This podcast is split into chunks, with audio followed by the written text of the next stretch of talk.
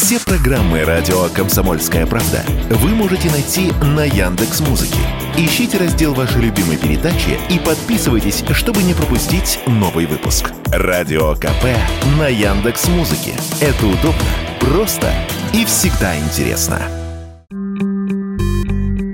О том, что Яндекс работает над нейросетью нового поколения, стало известно в начале этого года. Теперь же, как пишут «Известия», проект растет и набирает множество новых сотрудников гуманитарных специальностей на должность AI-тренера, то есть тренера искусственного интеллекта. Говоря простым языком, обучать нейросеть. Для этого компании нужны профессионалы по работе с текстами, например, копирайтер, редакторы, журналисты, филологи и педагоги. Ищут подобных специалистов и за рубежом. Разработчик чат GPT, американская компания OpenAI, ранее этой весной объявляла о наборе сотен так называемых шептунов, которым предстоит писать подсказки для чат-бота. На самом деле подобная профессия существует существовала давно, просто теперь в ней новые особенности, сказал радио «Комсомольская правда» генеральный директор компании нейросети Ашманова Станислав Ашманов.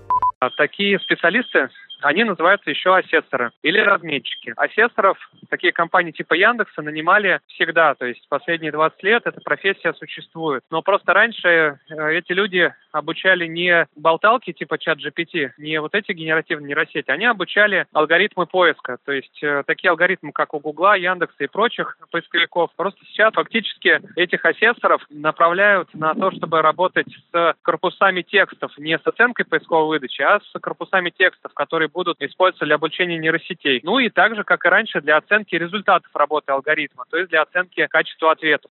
И таких специалистов требуется множество. Получается, искусственный интеллект и нейросети не только отнимают у людей работу, но и дают ее. И, вероятно, подобного рода специалисты теперь будут нужны всегда, говорит Станислав Ашманов.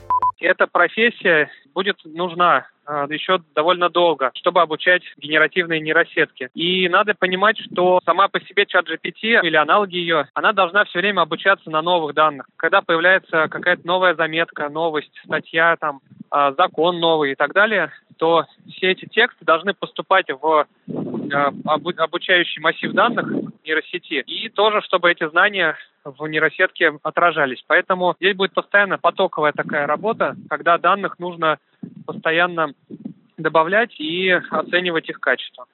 Получается, что в сфере IT и гуманитарии очень даже востребованы, и переучиваться на программистов, филологам пока что точно не стоит. Юрий Кораблев, Радио «Комсомольская правда».